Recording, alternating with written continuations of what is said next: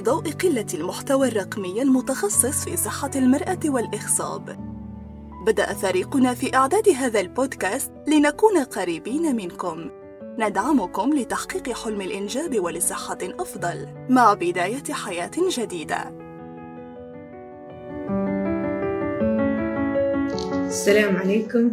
كيف حالكم أيتها الأخوات عساكم أطياب إن شاء الله تعالى. آه اليوم إحنا لايف آه آه نتكلم عن بعض الأمور. آه أولا أعتذر على التأخير في تقريبا حوالي ربع ساعة متأخرين. آه عندي بعض بعض الأسئلة اللي طرحتوها. فنحاول أغطي على حسب الوقت المتاح لنا على قدر المستطاع نجاوب على معظمها. وإذا ما جاوبناها كلها هالمرة إن شاء الله تعالى على الأسبوع القادم آه نكمل بقية الأسئلة بإذن الله تعالى. فطبعا في أسئلة ما دقيقة كثير بس فأنا بحاول أجاوب على السؤال وبزيد عليه شوية. أوكي؟ مثلا السؤال الأول إيش يقول؟ آه هل لما يكون هرمون الحمل اللي هو هرمون ال beta hCG 2700 في اليوم ال 14 من ترجيع الأجنة المجمدة يكون مقلق. الحين عادة إيش اللي يصير؟ نرجع الأجنة سواء كانت fresh أو أجنة مجمدة. وبعدها حدود 12 يوم. يعني يعتمد في ناس يعملوها من 10 أو 11 أو 12 أو 14 يوم نسوي فحص ال beta hCG. أنا أفضلها بعد 12 يوم بس في في في بعض الطبيبات يفضل بعد 14 يوم كل كله صحيح آه فعادة القراءة كم تكون إذا كانت الإيجابية؟ عادة في في في حدود المئات يعني اللي هو من 200 100 300 400 في هالحدود. الحين السؤال هذا يعتمد على كم جنين مرجع. زين؟ يعني كل ما كان الهرمون ال beta hCG هرمون الحمل عالي عالي كثير ممكن المرأة تكون حامل بأكثر من جنين. فيعتمد عشان الواحد يقول في قلق ما قلق وأي نوع من القلق يعتمد على كم جنين مرجع. زين فإذا كان جنين خامس يوم عادة نرجع جنين واحد إذا المرأة أقل عن 40 سنة وتكون أول محاولة. بعد كذا ممكن نرجع أجنة أكثر على حسب السيناريو يعني تاريخ المرضي للمريضة. ف 2700 ما مقلق أوكي؟ وأساسا يعني الواحد ينتظر النتيجة إيجابية فما في داعي للقلق رأسا يعني. شفنا إحنا كثير ناس رجع جنين واحد وفحص هرمون الحمل اللي هو ال beta hCG أحيانا 1800 2000 ويكون جنين واحد جيد وتكمل فترة الحمل والأمور تكون طيبة إن شاء الله تعالى. آه فيعتمد إذا كان أكثر من جنين ممكن احتمالية حدوث توأم وارد أو إذا كان أكثر من جنين مرجع يعني أنا ما أعرفه كم جنين مرجع. فعادة هو يكون مؤشر إذا كان عالي جدا ممكن يكون حمل بأكثر من جنين. okay؟ فإذا هل هو مقلق؟ لا ما مقلق نهائي. okay؟ بعد النتيجة بأسبوعين نعمل آه سونار نشوف آه كم كيس حمل موجود وكم جنين ونبضات القلب موجودة آه إن شاء الله تعالى. وتكون الأمور طيبة إن شاء الله تعالى. فالقصد إنه الواحد يفرح ما يقلق. آه الحمل إيجابي. إذا الحمد لله والشكر لله. فما في داعي للقلق آه رحمة ربنا واسعة.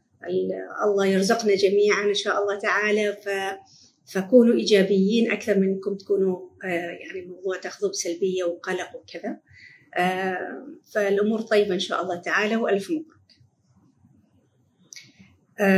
السؤال الثاني إيش يقول إنه كم من المدة اللي ممكن تظل فيها الأجنة المجمدة صالحة؟ ممكن إلى ما لا نهاية تجمد الأجنة الأجنة لا لا لا تتأثر بمدة التجميد فترة التجميد يعني سنة ستين خمس عشر ما ما تتأثر. ونفس الشيء إحنا عندنا بويضات تجمد يعني نجمد البويضات إذا مثلا امرأة لا سمح الله غير متزوجة ومصابة بالسرطان مثلا نسحب البويضات قبل ما تأخذ كيماوي لأن بعض الكم المواد الكيميائية للشخص المصاب بالسرطان تأثر على المخزون آه، مستقبلا. فبالتالي إذا شافت إن شاء الله تعالى من السرطان وتزوجت وكذا يكون نسب الحمل تكون ضعيفة. فالأفضل ان البويضات تجمد من قبل كذا. وكذلك آه، إذا كانت المرأة يعني تؤجل الحمل لأيا كان السبب وغير متزوجة كذلك ممكن البويضات تجمد. فتجمد كم سنة ما مشكلة. سواء بويضات أجنة أو حتى حيوانات منوية okay؟ الأجنة تتأثر بعملية التجميد والفك من التجميد. okay؟ لكن في في في معظم يعني المختبرات على حسب المختبر معظم المختبرات آه، بعد الفك يعني أنا أتكلم عن مختبرنا مثلا فوق التسعين في المية حدود خمسة وتسعين في المية الأجنة بتعيش. ونسبة الحمل تكون تقريبا مثلها مثل الأجنة الفريش. فإذا المرأة عندها أجنة وما وما تريد تحمل يعني واحد فوق الثاني عادي خاصة إذا كانت صغيرة في السن.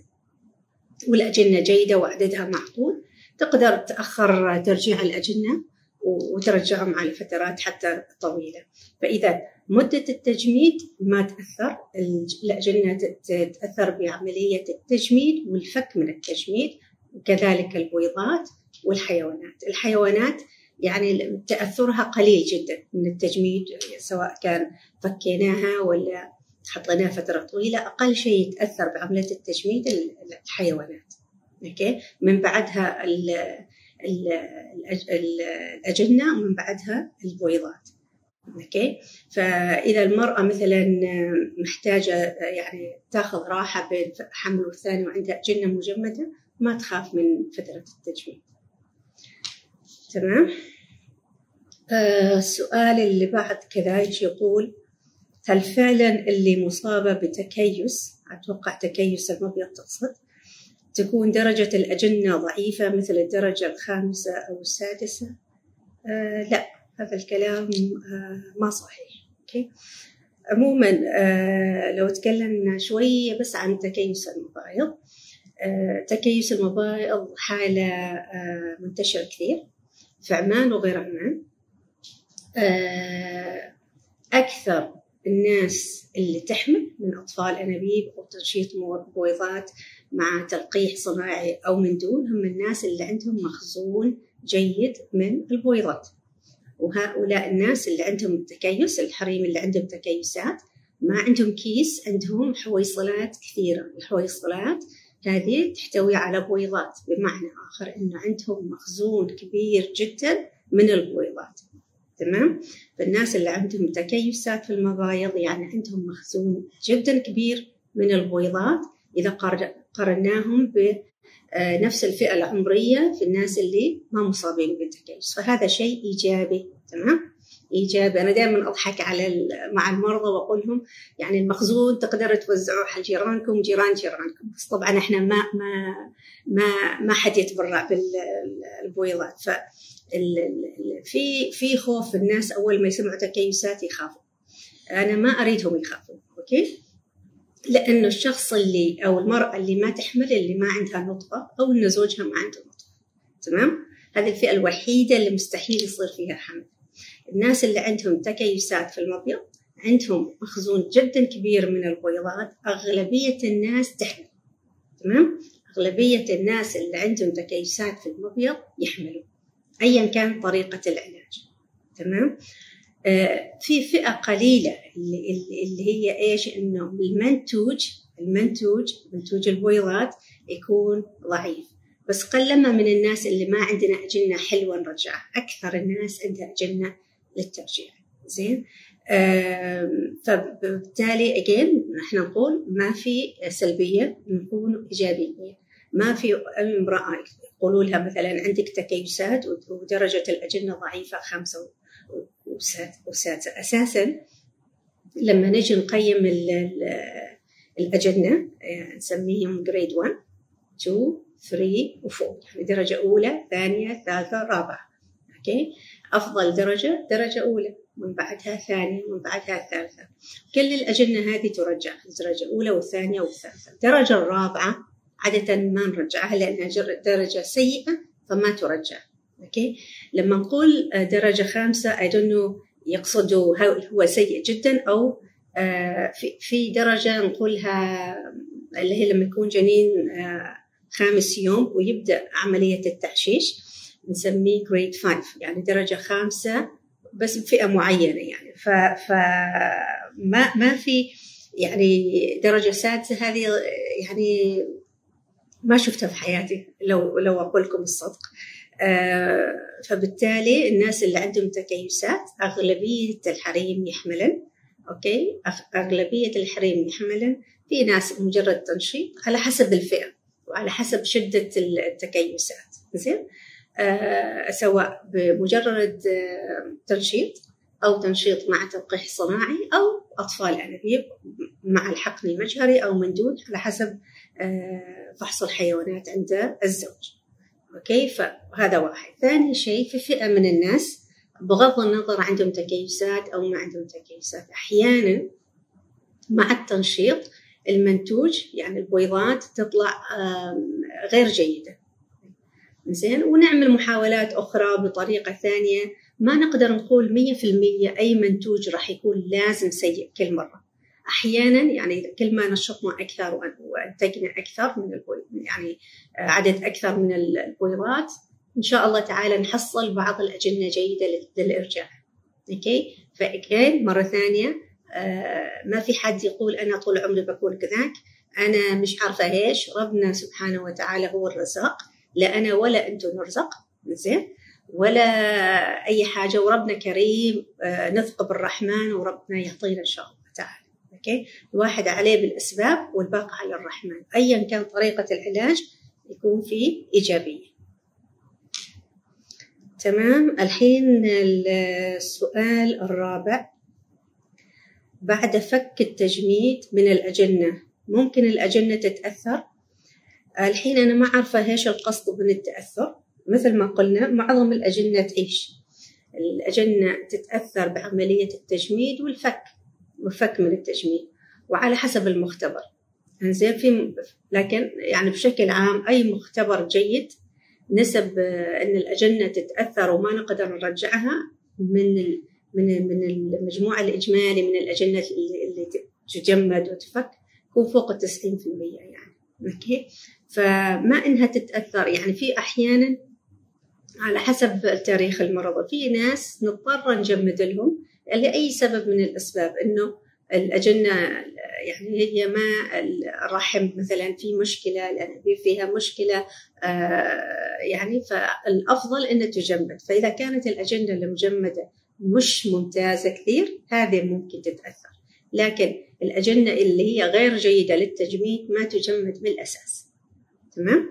فمرة ثانية عملية التجميد الحين كل ما تطور العلم في طرق كثيرة للتجميد. أكثر الأجنة اللي نجمدها تعيش. فئة معينة من الناس اللي مثلا أجنتهم تتأثر هذا تقريبا 5% من المجمل يعني. لكن الأغلبية الأجنة تعيش. أكثر الحريم يحملن. نسب الحمل مع أجنة مجمدة مثلها مثل الفرش أوكي؟ بعد أحيانا ممكن تكون شوية أكثر من عن الفرش تمام؟ ف هذا بعد نفس الشيء. ما ال ال الواحد يكون إذا عنده فائض يعني رجعتي جنين أو جنينين على حسب السيناريو اللي عندك وعندك فائض أفضل إنه يجمد. آه السؤال اللي كذا الخامس. حاملي الأمراض الوراثية المتزوجين ماذا عنهم؟ تمام الحين آه مع تقدم العلم ومجال أطفال الأنابيب في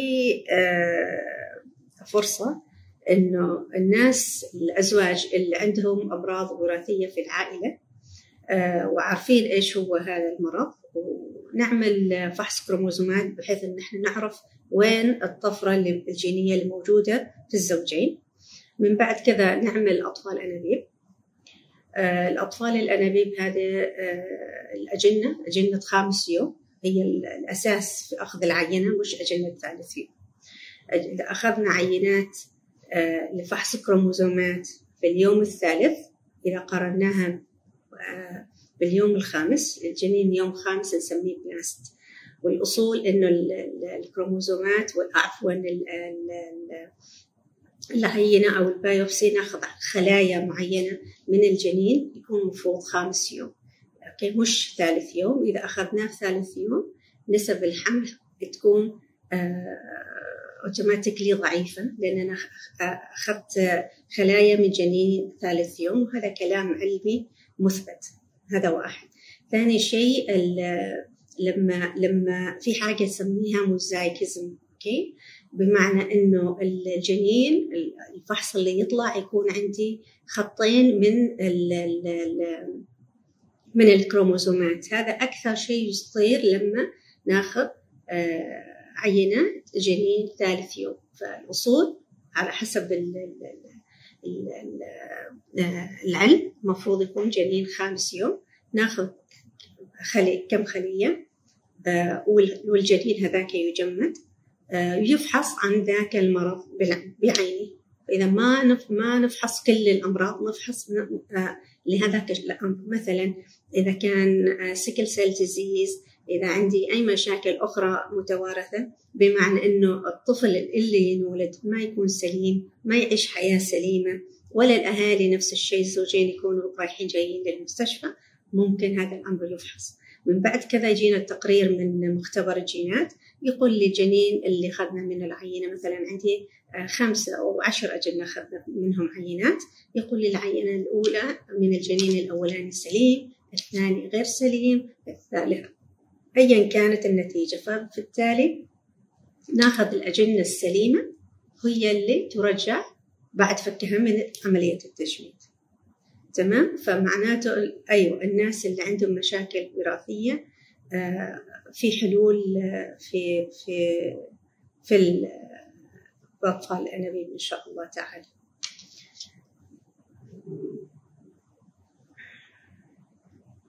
السؤال الآخر إيش يقول؟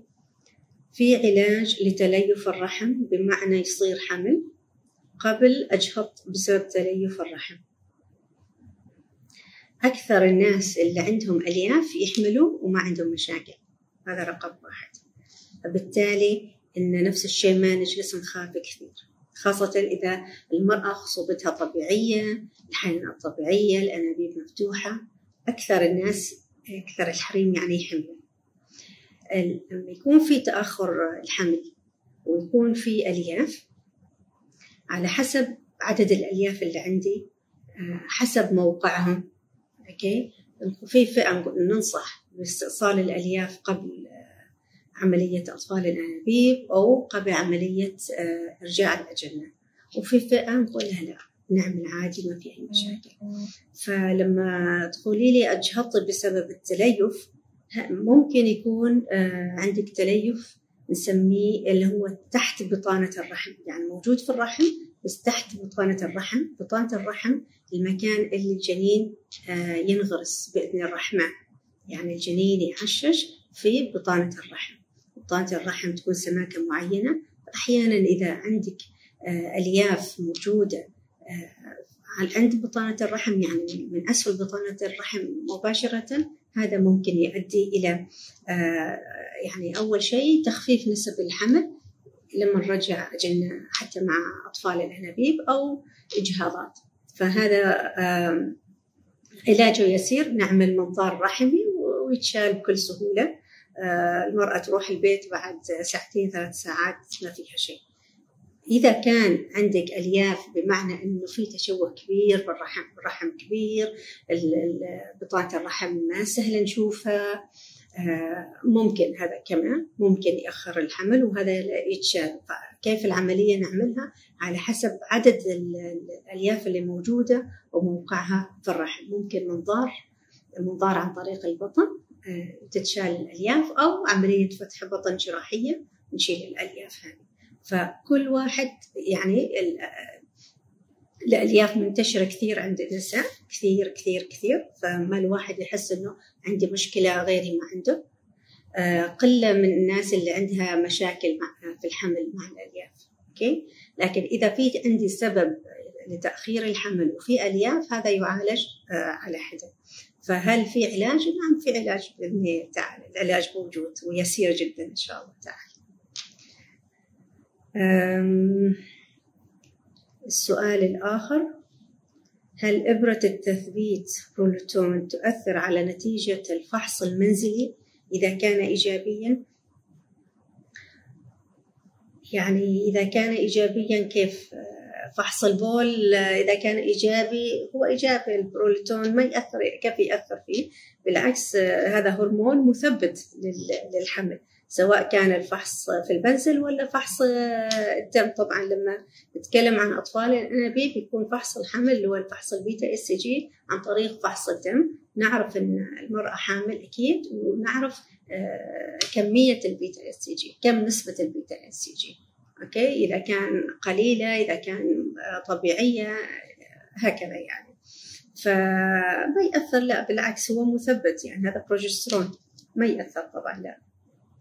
وإذا الوحدة تحتاج بروليتون إذا تاخذه ما, ما توقفوا يعني على حسب الطبيبة كتبت يعني. إحنا okay في الوقت؟ آه السؤال الثامن. هل ضروري عملية منظار بعد فشل ترجيع الأجنة في المحاولة الأولى؟ آه يعني على حسب السيناريو. على حسب السيناريو يعني إذا مثلا المرأة آه صغيرة في السن آه رجعنا جنين واحد خامس يوم وعندها أجنة مجمدة أخرى وما في مشاكل أخرى نهائي يعني وتنشيطها كان سهل أجنة جودة عالية ما تحتاج. لكن إذا مثلا أثناء التنشيط شفنا أن بطانة الرحم سميك أكثر من الداعي يعني من اللازم. المرأة كبيرة في السن ما عندها فرصة كبيرة في الحمل. ما عندها أجنة كثيرة للإرجاع. يعني إذا كان عندها مثلا مجمد صالح لمحاولة واحدة فقط للإرجاع فممكن نعمل عملية منظار رحمي لأن المنظار الرحمي شيء يسير جدا يعمل حتى إذا المرأة صاحية. يعني بس إحنا نعطي تخدير لأن أغلبية النساء يفضلوا التخدير هدفه إن إحنا نشوف التجويف الرحمي تمام؟ التجويف الرحمي نشوف أحيانا في السونار نشوف البطانة جميلة جدا. لكن لما نعمل المضار بمعنى إن إحنا ندخل كاميرا. يعني الكاميرا تبين لي بالشاشة بطانة الرحم وتجويف الرحم. نشوف أحيانا في التصاقات وحتى نستغرب ليش المرأة هذه عندها التصاقات. الالتصاقات هذه تتشال إذا عندها لحميات إذا أحيانا يكون في مؤشر إنه في التهابات سابقة في بطانة الرحم. إذا ما في شيء ناخذ عينة ونوديها المعمل. أحيانا النتيجة تكون طبيعية ما في أي شيء في بطانة الرحم. فبالتالي إنه نكون مطمنين إن إحنا لما نرجع الأجنة نتأمل خير إن شاء الله تعالى. في فئة من الناس يبين لي الفحص المعملي إن هذه المرأة محتاجة شوية هرمونات بروجسترون كذا شهر لحد ما يكون أساسا عندهم اضطرابات هرمونية فترة طويلة فالبطانة يعني ما تكون سليمة مية مية للإرجاع. فنعطيهم شوية هرمونات كذا شهر بعدين نرجع بإذن الله تعالى. فهل كل الناس يحتاجوا منظار بعد المحاولة الأولى من ترجيع الأجنة؟ لا ما كل الناس بس على حسب السيناريو على حسب التاريخ المرضي. كل واحد وعمل على حدة. آه ليش تصير طفرات جينية أو تشوهات في الأجنة الملقحة عن طريق IVF وهل هذا الشيء بسبب البويضة ما تكون جيدة أو الحيوان المنوي. الحين آه يعني بشكل عام أطفال الأنابيب آه علاج آه موجود من سنين طويلة طويلة طويلة طويلة طويلة جدا. تمام؟ إذا كان علاج أطفال الأنابيب يعطينا أطفال مشوهين كنا ما نعالج فيه. Right? هذا هذا واحد. آه، ثانيا هو يعمل للناس اللي عندهم مثلا آه، أمراض وراثية. تمام؟ يعني نفحص الكروموزومات ونجمد الجنين ونرجع الجنين مجمدة. يعني عموم الناس ما, ما يصير لهم تشوهات يعني ك ك كعامل مباشر من أطفال. آه في ناس حتى لو حمله طبيعي وإحنا عارفين في المجتمع عندهم آه تشوهات خلقية معينة سواء لها علاقة بالكروموزومات أو ما لها علاقة يعني طفرات آه معينة تظهر.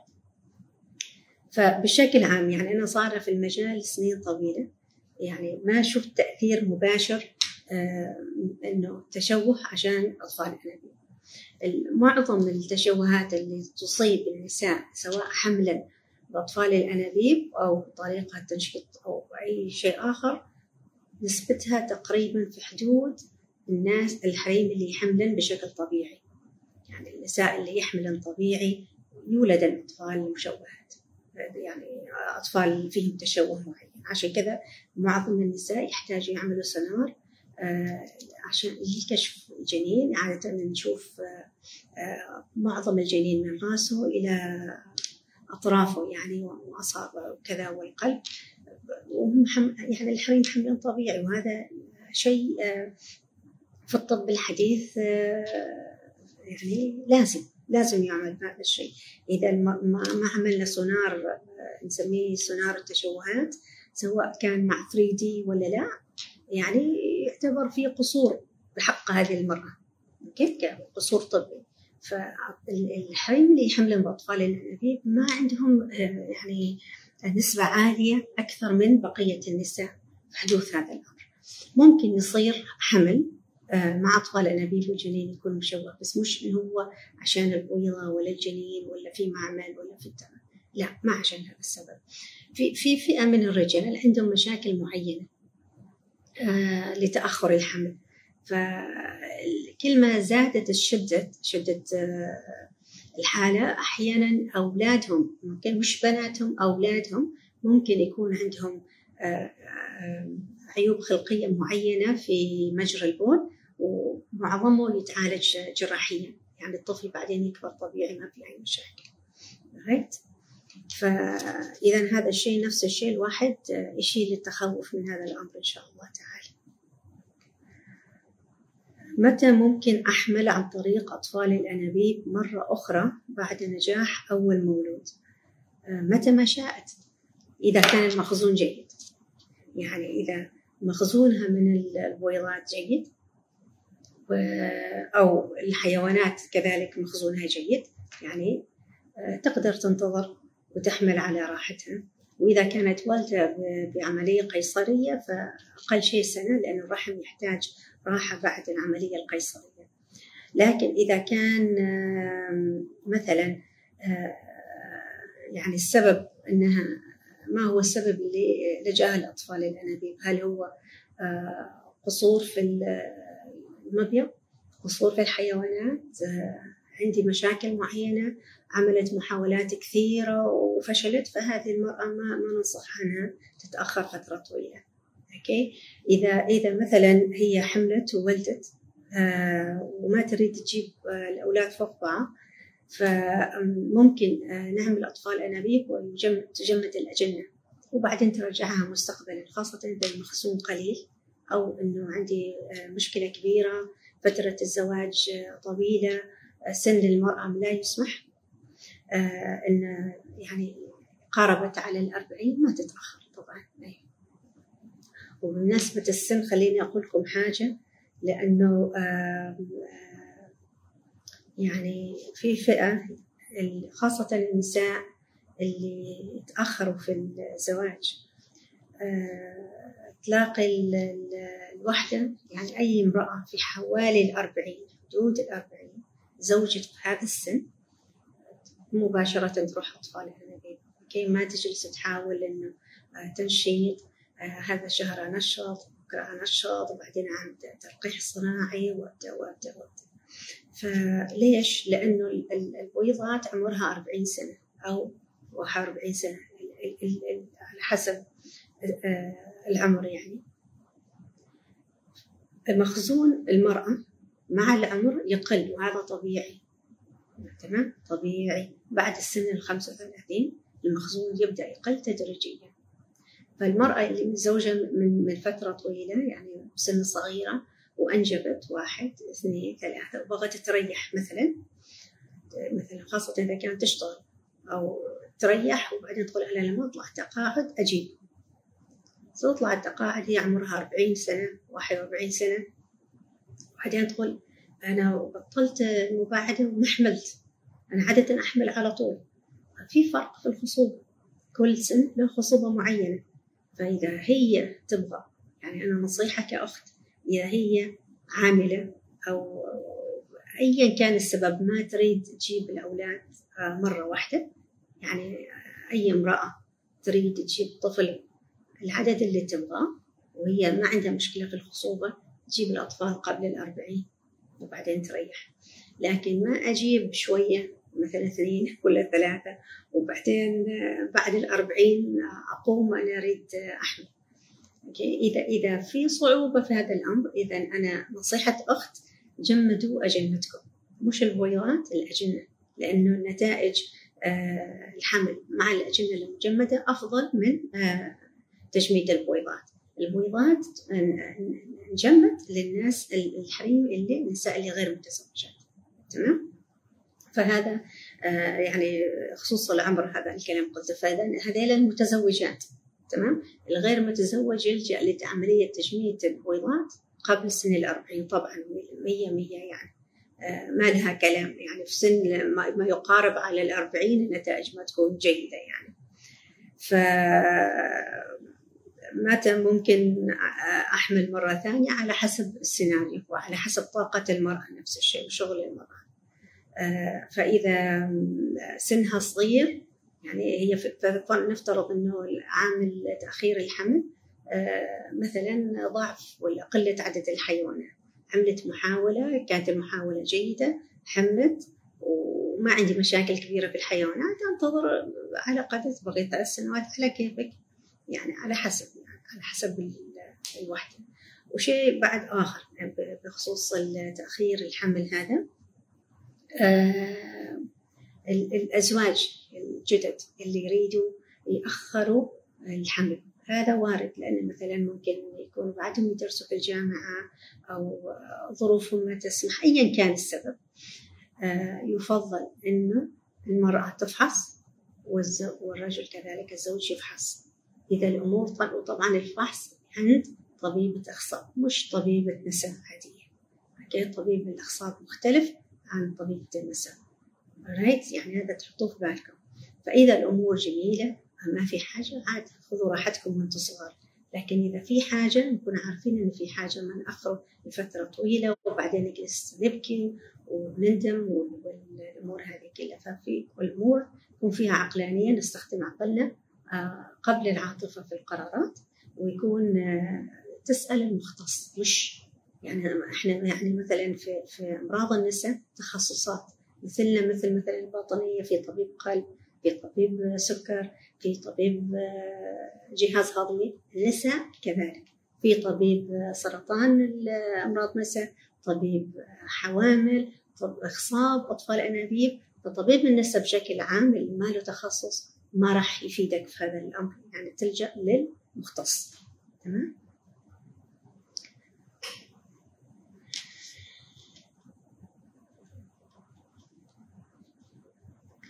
رحت السؤال الآخر إيش النصائح بعد ترجيع الأجنة في الحقن المجهري من ناحية الأكل والحركة؟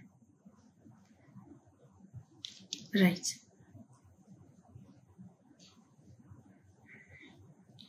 قبل الأكل والحركة يعني يكون في إيجابية في الأمر. زين؟ يعني الموضوع تأخر الحمل آه، خاصة في مجتمعنا شيء مرهق مرهق جدا مرهق آه، جسديا ونفسيا ونفسيا أكثر من أي شيء آخر اللي أشوفه.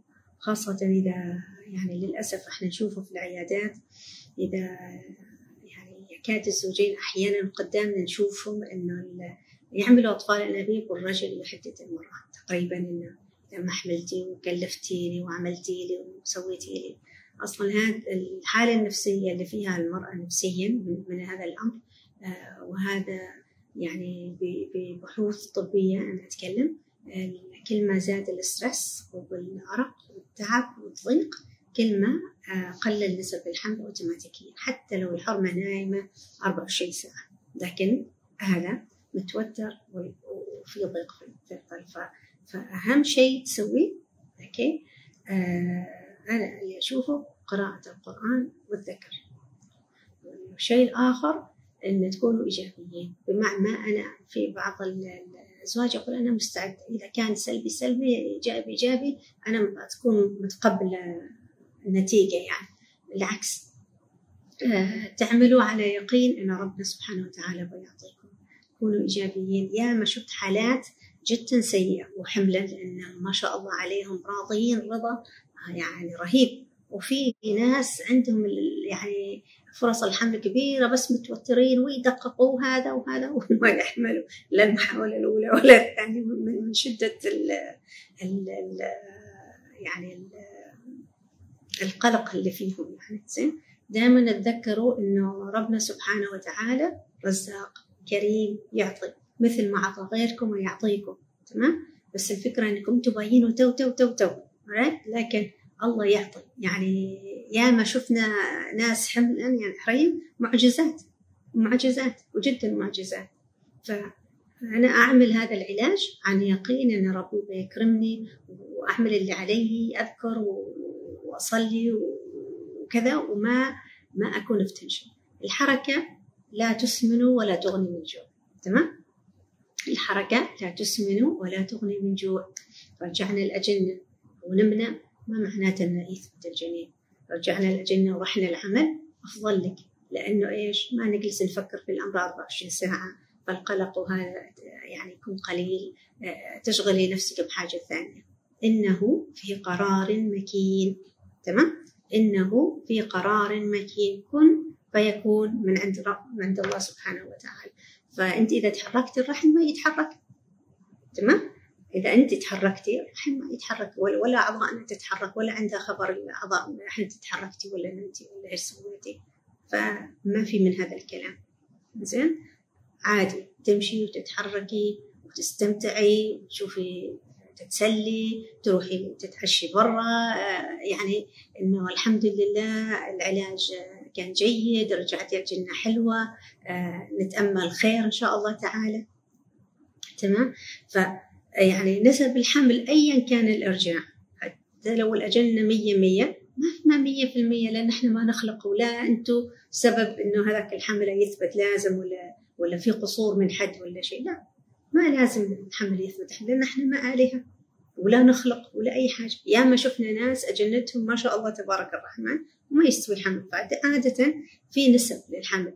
يقول لك فلان قال لي نسبة 80% أنت تعطيني نسبة 50% في في أصول في العلاج وأي طبيب عنده احترامه لنفسه يعرف كم نسبة يعطي لأن إحنا ما نخلق ولا نعمل أي شيء. وبالنسبة هذا الأمر في ناس يعطوك اللصقة أن الجنين يثبت. يعني الجنين محتاج يعشش ضبطات الرحم عشان يتغذى من الرحم تمام؟ ما بيلتصق مش سوبر جلو هو عشان يثبت هذا وإحنا يعني اي أي علاج طبي يكون مبني على بحوث علمية تمام؟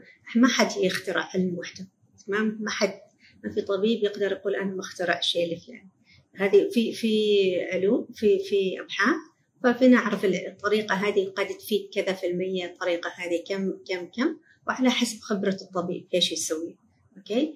آه للأسف آه هذا المجال عليه كثير آه إيش أقول يعني آه أحسن ما, ما أتكلم لأن ما أحب أقول حاجة. آه ففي أمور قد تفيد وفي أمور ما تفيد. زين؟ الأكل بشكل عام المرأة يعني آه خاصة الأخت اللي سألت قبل عن الأجنة أن أجنتها ما ما تطلع جيدة وكذا. بشكل عام إذا الجسم سليم والأكل صحي المويضات والأمور هذه تكون أفضل. تمام؟ بمعنى أنه إذا في سمنة جودة البويضات تقل نسب الحمل تقل. تمام؟ مع أنه مستحيل أي امرأة فيها وزن زايد إنها تحمل بس إحنا نتكلم في في, في العموم. فدائما أنا أقول خاصة اللي اللي منتوجهم قليل اللي جودة بويضاتهم قليلة الأكل الصحي. الأكل الصحي أنا أخذه الحين عشان الحمل وعلى إني نفس الشيء أنا كأم إن شاء الله تعالى في المستقبل القريب أنا محتاجة أكون في صحة جيدة أشوف نفسي وأشوف أولادي وأشوف بيتي فأحنا للأسف أكل العمانيين ما صحي أنا منكم فيكم واعذروني على هذا الشيء. أحنا أكلنا آه، دسم كثير فيحتاج كل حد فينا يعني شوية شوية نغير يمكن مع الأجيال القادمة آه، في أمور محتاجة تتغير في في في في, في أكلنا. فكل ما هو معمول في البيت بس يعني بمعنى أنا ما أجيب عصائر من برا جبس ما جبس من برا الأكلات السريع طبعا هذه يعني بيج كروس بيج كروس أي شيء أكلات سريعة غير صحية اطلاقا اطلاقا اطلاقا. يعني اطلاقا. يعني ما أعرف إيش أقول. إحنا نأكل سموم بمعنى أصح. فاكل البيت يعمل أكل صحي. بمعنى ان العصير عندي الفاكهة وممكن أحط له شوية حليب و... والحمد لله لا حطيت سكر ولا أي حاجة شوية مكسرات انتهى الأمر جميل لذيذ والحمد لله رب العالمين تمام؟ بقيت له شوية ثلج تقدروا تسووا عادي بكل سهولة يعني. آه السلطات والخضار وهذا وطريقة الطبخ مهمة الأشياء اللي هي آه مقلاية طبعا هذه ما جيدة إطلاقا يعني أي شيء مقلي ما زين آه العيش كذلك نفس للأسف إحنا نحب العيش والبرياني والعيش الأبيض هذا اللي يلمع الطويل محلاه ولذيذ هذا ما يفيدنا ولا سكر يفيدنا. طبعا أنا ما أبغاكم كلكم تاخذوا دايت ولا منكم فيكم يعني لكن كل كل يعني نبحث عن الأكلات الصحية على قدر المستطاع. فهل أنا أنام بعد الحقن المجهري ترجيع الأجنة؟ أنام وما أتحرك وما ينفع؟ ما يفيد شيء. زي ما يفيد شيء. وشيء الآخر الأكل. طبعا هذا الأكل الصحي بشكل عام مطلوب. هل هو إذا أكلتي أكل صحي بس بعد الإرجاع يزيد نسبة الحمل؟ لا. بس من الأساس المفروض المرأة اللي تحاول تحمل يكون أكلها صحي. مثلا السكريات هذا لما نروح المقاهي يعطوك السكر وهذا هذا مضر جدا جدا جدا جدا جدا. لا سكر أبيض ولا سكر بني ولا الأشياء هذه كلها. طبعا أنا ما أخصائية ما أخصائية تغذية بس على حسب معلوماتي البسيطة. آه، تمام. باقي خمس دقائق. تمام. في خمس دقائق عندنا آه، نقدر نقول آه، هذا السؤال. هل نسبة نجاح أطفال الأنابيب لعمر الثلاثين وما فوق ضعيفة؟ لا لا لا لا. غلط. ما ضعيفة. ليش ضعيفة؟ ليش ضعيفة؟ هل المرأة خلاص انتهت؟ لا لا. حتى لما نقول المخزون مخزون البويضات بعد سن ال 35 يكون قليل يقل عن أول بس ما إنه صفر تمام؟ بشكل عام المرأة اللي عمرها دون الأربعين سنة ومحتاجة أطفال الأنابيب وعندها مخزون وأجنتها جيدة الأجنة اللي طلعت أجنة خامس يوم ممتازة عندها فرصة حمل حدود خمسين لستين ما دون الأربعين. أنا أتكلم أجين ما دون الأربعين. زين؟ فرص الحمل حدود إذا أجنة خامس يوم. أجنة خامس يوم حدود خمسين لستين في المية. إذا الأمور كلها طيبة. زين؟ إذا آه يعني أجنة ثالث يوم نسب الحمل تكون أقل طبعا حدود ثلاثين خمسة وثلاثين في المية. لأن أجنة ثالث يوم عند الإرجاع أتكمل طور النمو يعطيني جنين رابع يوم وخامس يوم الجنين الخامس يوم هو اللي جاهز لأنه يعشش الرحم تمام؟ فكوني أنا رجعته ثالث يوم لازم يكمل هذا المسار وأنا ما أعرف هل يكمل ولا ما يكمل. عند الإرجاع أحيانا للضرورة نرجع أجنة ثالث يوم. تمام؟ لكن أجنة خامس يوم نسب الحمل فيها عالية جدا. فما حد يقول لك أنت وصلتي 30 و... ويعني يخليكي ما تثقي في نفسك سن الثلاثين أجمل سن يعني صغيرة جدا للمرأة يعني. ما وصلت لأي مرحلة كبيرة ولا أي حاجة. ونسب الحمل ممتازة ممتازة جدا جدا. عندنا بعد دقيقة. طيب. عملت مرتين بروتوكول القصير وكان خلل في كل الأجنة. وحاليا مقبلة على البروتوكول الطويل في عمر 42 هل يضرني ولا له فوائد أفضل الحين لما آه، الأخت تقول إن عمرها 42 لما نتكلم عن أطفال الأنابيب آه، من 40 ل 42 سنة. إذا نفس الشيء عندي أجنة خامس يوم نسب الحمل 25% أوكي أجنة جميلة آه، نسب الحمل تقريبا 25% فهل هي عملت بروتوكول قصير والحين تعمل الطويل.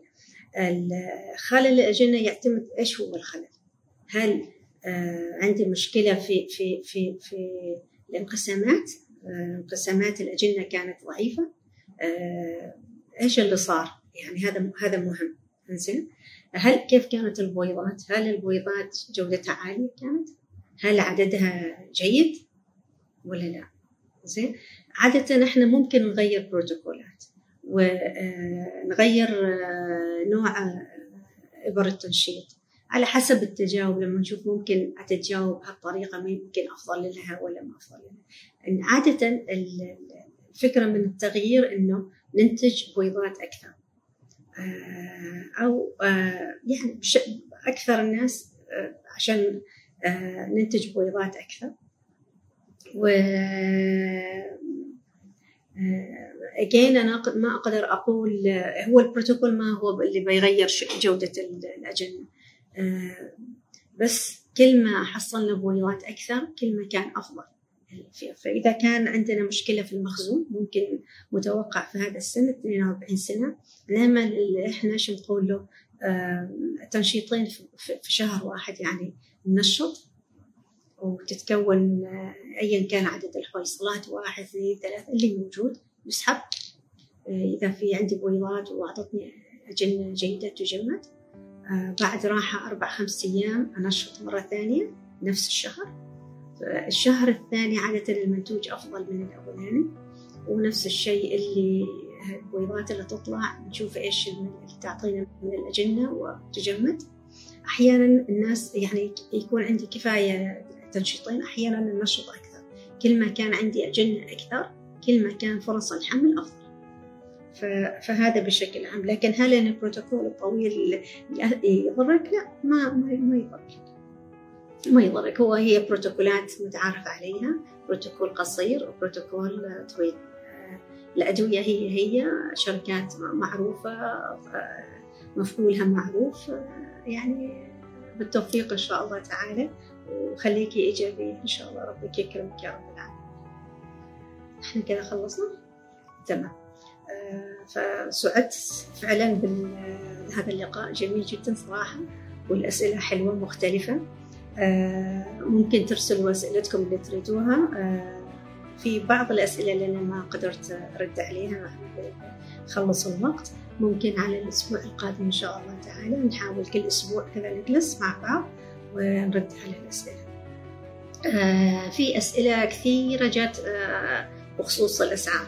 الحين أنا ما أقدر أقول أي شيء بالأسعار لأن أخاف من القوانين حد يقول لي حاجة. آه، لكن في في أقدر أقوله في أوفرات بس إحنا آه، حسب حسب قوانين البلد لازم نأخذ موافقات معينة. تطور أخذ الموافقة آه، لما نخلص من الموافقات هذه بتشوفوها في الإنستغرام. وفي أخ واحد قال لي هل في تخفيض المرضى القادمين؟ طبعا في في معروف هو في السعر الأولاني آه، كذا السعر المحاولة الثانية كذا سعر المحاولة الثالثة كذا. هذا اللي أقدر أقوله لأن أخاف أغلط وحد يحاسب. جزاكم الله خير. الله معكم. مع السلامة. كنا معكم من مركز الريم الطبي أول مركز عماني متخصص في الإخصاب وأطفال الأنابيب. نتمنى لكم كل الخير. دمتم بصحة وعافية وإلى لقاء آخر.